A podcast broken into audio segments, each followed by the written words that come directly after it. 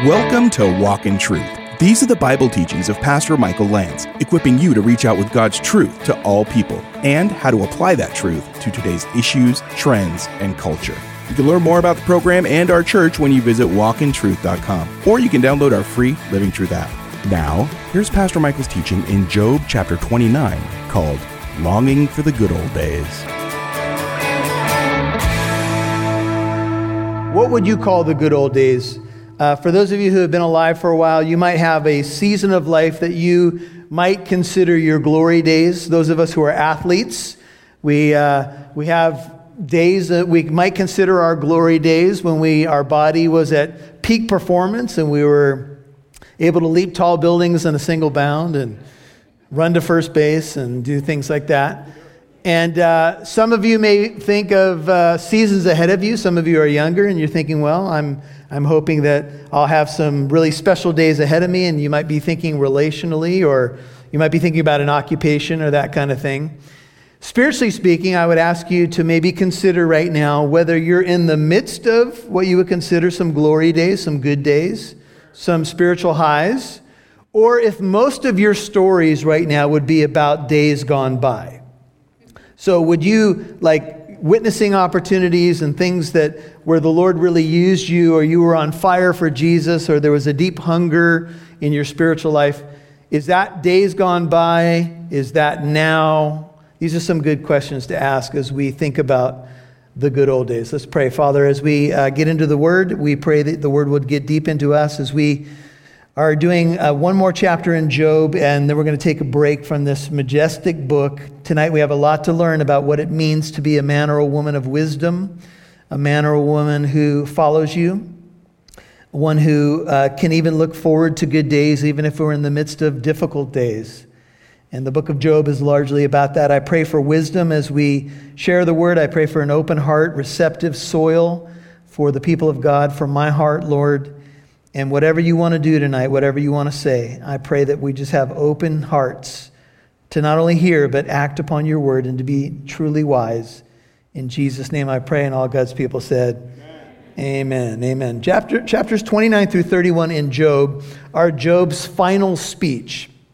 So these three chapters, 29, 30, and 31, culminate Job giving his defense, if you will, or making his appeal to heaven. So this is the culmination.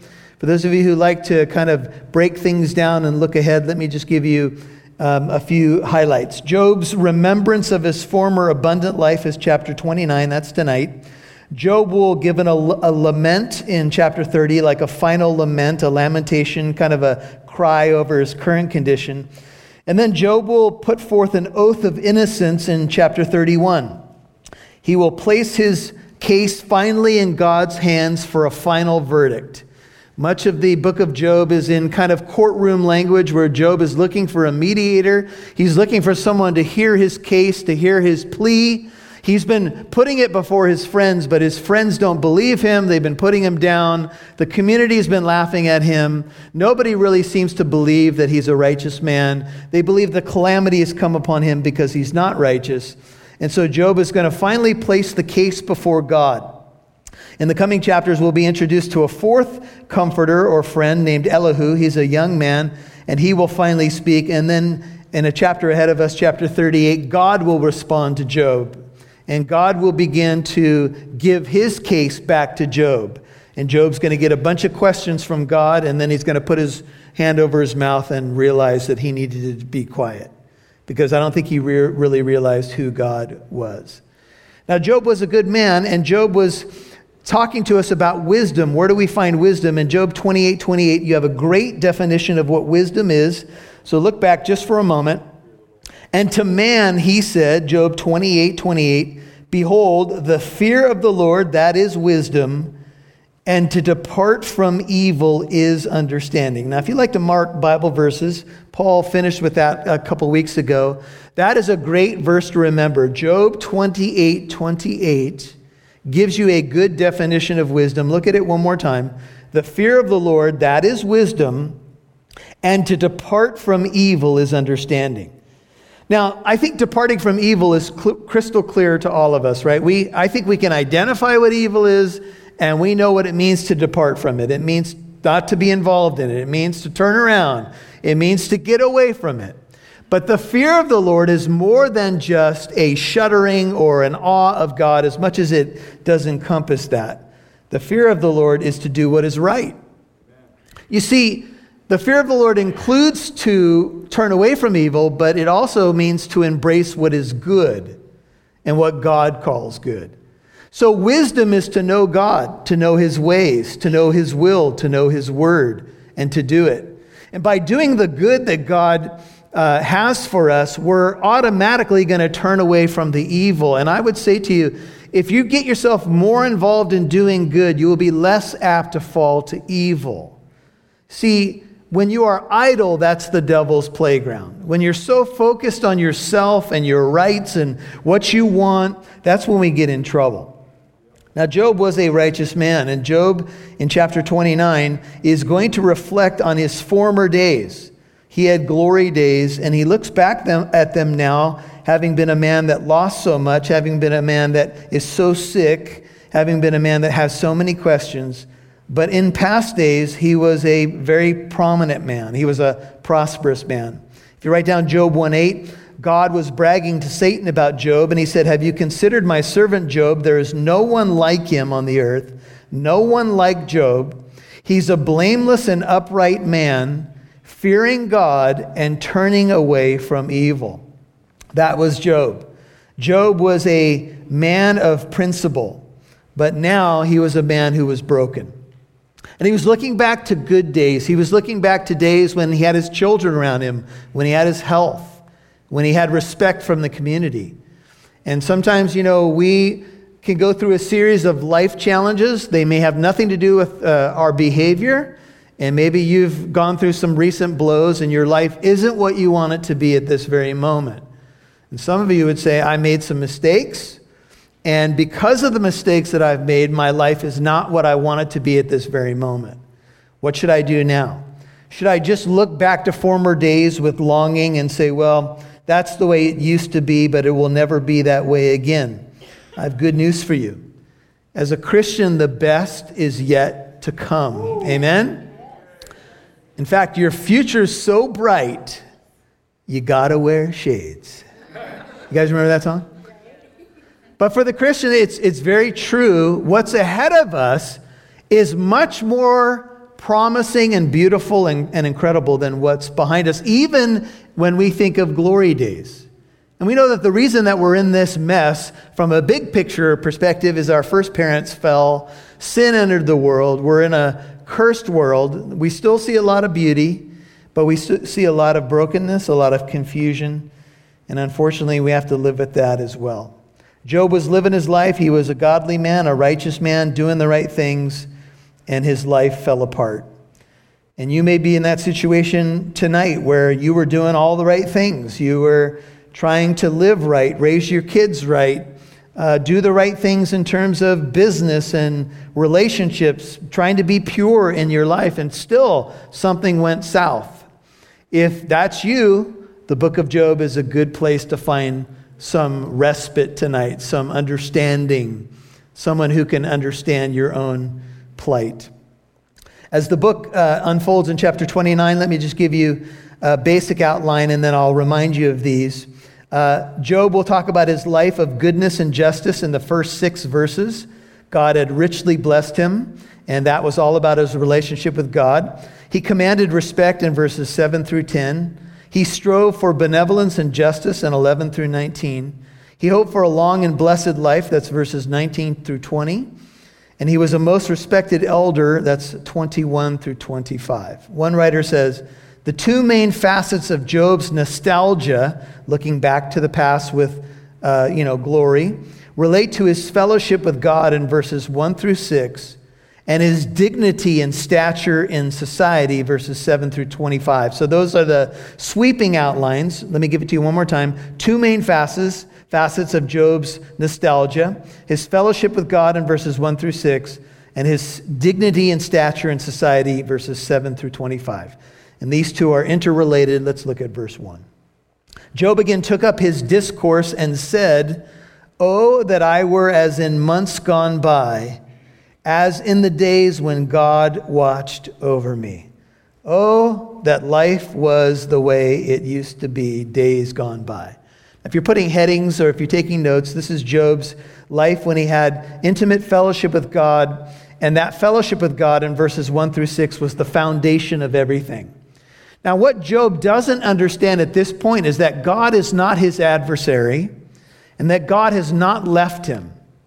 The devil's been the one after Job, but God has allowed Satan to get at Job. Except for taking his life, God said, You can have at him, and the devil has done just about everything that you can do to a man.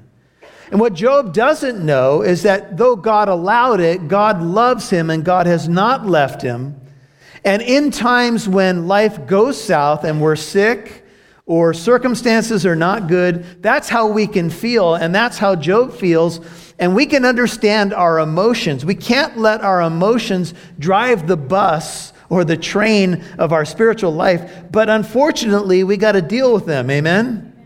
And circumstantially, if you were to look at Job, if you just walked by and met him for the first time and looked at his oozing sores and his bad breath and his broken, uh, you know, history and the loss of family members and the loss of his estate and the loss of respect uh, from the community, and you know, you can pile it on more and more. What would your assessment of Job be? Would you say, "Man, this is the greatest guy in the East," or would you say, "Oh my goodness, this guy's a disaster"?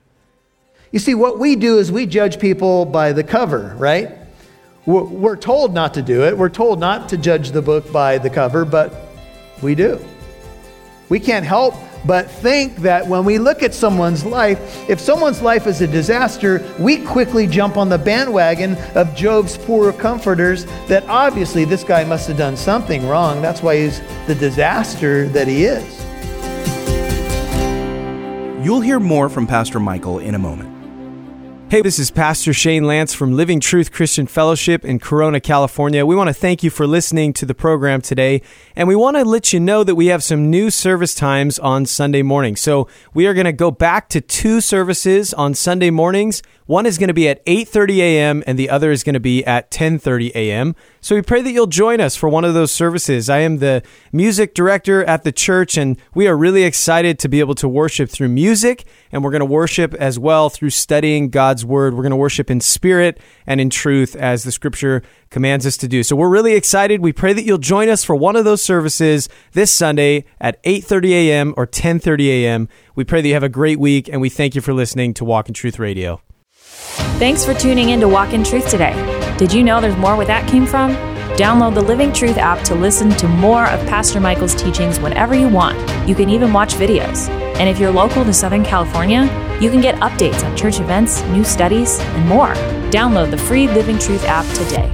Producer Rob Newton here, and on behalf of Pastor Michael and the Walk in Truth team, thank you so much to our financial and prayer partners. Whether you have given a one time donation or you have become a monthly partner, you have contributed to our mission to reach out with God's truth to all people and helping listeners like you apply that truth to today's issues, trends, and culture. You've heard that before, right? Well, we mean it. Thanks to our financial partners, we have added three new radio stations this year.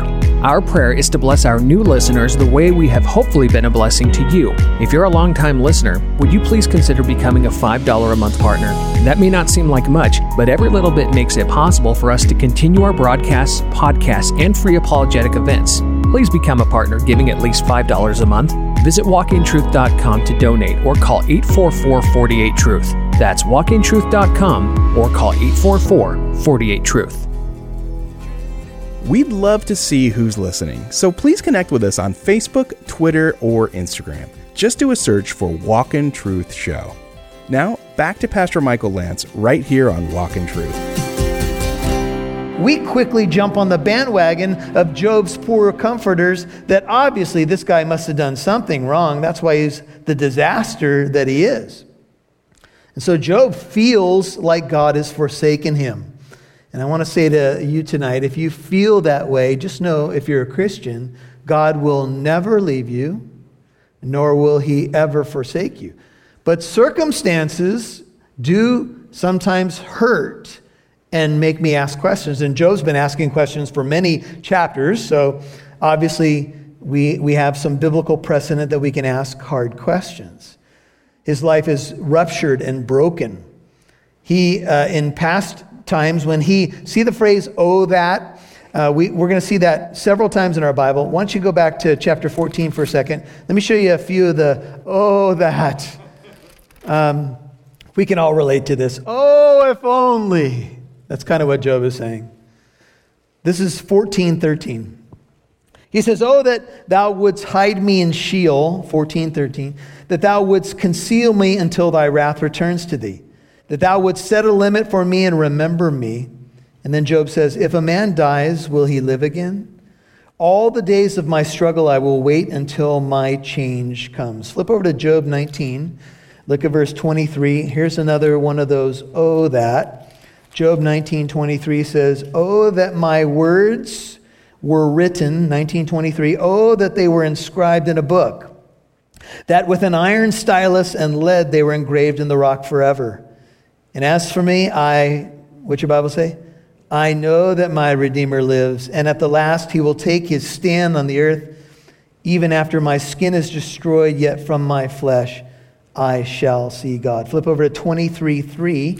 Job says this again Oh, that I knew where I might find him, Job 23 3, that I might come to his seat. He's speaking of God. I would present my case before him and fill my mouth with arguments. I would learn the words which he would answer and perceive what he would say to me. And then flip over to 31. This is the end of the final speech of Job, Job 31. Look at verse 35.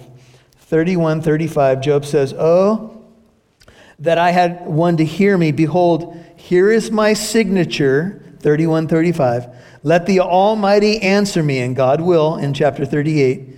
And the indictment which my adversary has written. Surely I would carry it on my shoulder. I would bind it to myself like a crown. I would declare to him the number of my steps. Like a prince, I would approach him. Back to Job 29. Oh, Job says that things were the way that they were before. Whenever I am tempted, whenever clouds arise, when songs give place to sighing, when hope within me dies, I draw closer to him from care, he sets me free. His eye is on the sparrow, and I know he watches me. His eye is on the sparrow, and I know he watches me. Life can get hard, and those lyrics were written by um, people that were going through a tough time in life. Job continues to reflect on the glory days when he says, When God's lamp, verse 3, chapter 29, shone over my head, and his light walked through, I, by his light I walk through darkness. And we continue to look at Job's uh, glory days, verses 1 through 6, that show the foundation of Job's life and what Job longs for again. He longs for close fellowship with God. Light is a symbol of blessing and success. And Job says, you know, in those past days, his lamp showed me the way. When I was in dark times, I was able to walk through the darkness by his light. Sometimes life gets so dark that we, we struggle to even sense the light of God. Where do we find the light of God in dark times? Well, the Bible says, The Lord is my light and my salvation. Whom shall I fear? The Lord is the strength of my life. Psalm 27, verse 1. In Psalm 119, 105, the Bible says, Thy word is a lamp to my feet and a light to my path. So if you're in a dark time right now, the best thing that you can do is go to God and His word because His word illumines my darkness. Uh, flip over to the book of Psalms. It's just the next book to your right, Psalm 36, verse 7. Psalm 36, 7. Of course, a lot of the Psalms were written in dark times, many of them by David. Psalm 36, verse 7. Let me show you these few verses for your encouragement as David writes. How precious, 36, 7, is thy loving kindness, O God, and the children of men take refuge in the shadow of thy wings. They drink their fill of the abundance of thy house, and thou dost give them to drink of the river of thy delights. For with thee, verse 9, is the fountain of life. In thy light we see light. Jesus said, I am the light of the world. He who follows me won't remain in darkness, he will have the light of life. The Lord is my light. He's the one that helps me navigate my life back to the book of Job. I've told the story before, but it's worth retelling. We had some kids from the African Children's Choir, back to Job 29, who visited uh, the fellowship some years ago, and we were able as a family to open up our home to three boys from Africa. They each of them had lost at least one of their parents to AIDS or starvation, so they come from a very rough background. They were all between six and ten years old, and uh, they spent a couple days with us, and they would sing in the car. And it was always so neat to hear them sing. And they were very talented singing and dancing. And we drove them, I think we were driving them to get ice cream or something like that. And they were saying, He is my light. He is your light. And they're in the back seat just rocking out. He is my light. He is your light. So we're all just swaying in the car. And then we pulled up to a store or something, and they called everybody either uncle or auntie. And they said, Thank you, uncle, for driving us to the store, and may God richly bless you. And I looked to my kids and I said, Did you hear that? They're blessing me every time I take them somewhere and singing. He is your light. He is my light. Anyway, even though I walk through the valley of the shadow of death, I fear no evil, for you are with me. Your rod and your staff, they comfort me. It seems like in the dark times of life is when we probably sense the light of God the most. It's when the light shines the brightest, but it's hard.